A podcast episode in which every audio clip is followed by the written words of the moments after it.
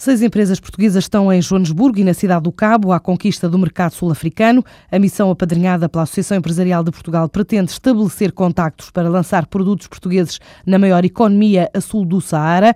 A Borfil, empresa de bordados de Guimarães, a EFS, Confecções de São João Batista, a J Palmeiro, de Vendas Novas, a Lameirinho Têxtil Lar, a Fábrica de Quadros Elétricos de Viseu e a Tinturaria Rosário 4 de Miradeira. Até amanhã fazem uma série de contactos com empresas, agências de investimento investimento instituições bancárias para analisar oportunidades de negócio e parcerias no mercado da África do Sul.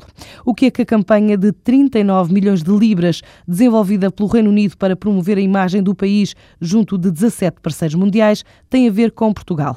É uma das questões a descobrir na primeira Conferência Internacional sobre Marketing e Consumo, organizada pelo IPAM, que traz hoje a Lisboa, e Ying Fan, investigador chinês naturalizado britânico, especialista na matéria, e também o israelita Isaac Mostovitz, especialista em consumo de luxo e consultor da indústria de diamantes. Refletir sobre tendências de marketing e consumo é a ideia dos organizadores, assim explica um dos responsáveis pela conferência, Filipe Moraes, o professor do IPAM. Dois temas que achamos pertinentes. Por um lado, consumo de luxo, que é um consumo que, apesar da crise, o consumo tem vindo a crescer na mesma, o que não tem sentido tanto a crise. Falar um pouco sobre uh, algumas abordagens desse segmento do mercado. E, por outro lado, temos um convidado uh, mais para o final da conferência, que vai falar de marketing de países. É uma área relativamente recente, uma abordagem relativamente nova, que se procura utilizar uh, uh, ferramentas de marketing aplicadas a países e como posicionar os países, digamos, no comércio externo global, ou seja, como posicionar a marca Portugal, se quiser, como forma de atrair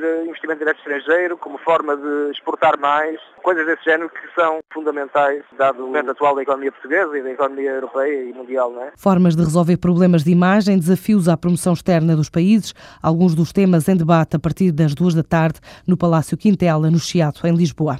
Hoje é dia dos empresários portugueses conhecerem o ABC do mercado da Irlanda, na sede da ICEP, em Lisboa, e depois amanhã no Porto. A Irlanda aposta no reaparecimento de oportunidades de negócio, apresenta uma taxa de crescimento de consumo privado positiva em 2011.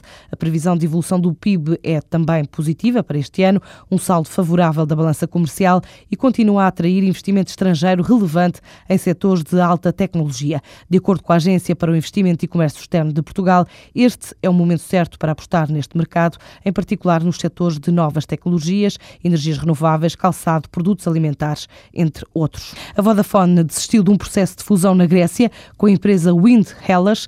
As explicações para o fim das negociações não foram ainda reveladas. De acordo com o jornal The Telegraph, a operação pode levantar dúvidas por parte das entidades europeias da concorrência por diminuir o número de operadores para dois no mercado grego. No Brasil, a Oi vai ter de partilhar a rede de fibra óptica com os concorrentes. A operadora de que a Portugal Telecom é acionista é considerada a empresa com a maior rede de telecomunicações do país e vai ter de partilhar o acesso sem cobrar preços abusivos. A imprensa cita o ministro das Comunicações brasileiro, Paulo Bernardo, que terá dito que o governo brasileiro vai exigir às operadoras acesso de condutas e passagens às concorrentes nas regiões em que detenham um poder significativo no mercado das telecons. A Oi, a Telefónica e a Embratel são as três empresas do setor que foram identificadas como tendo significativo poder de mercado.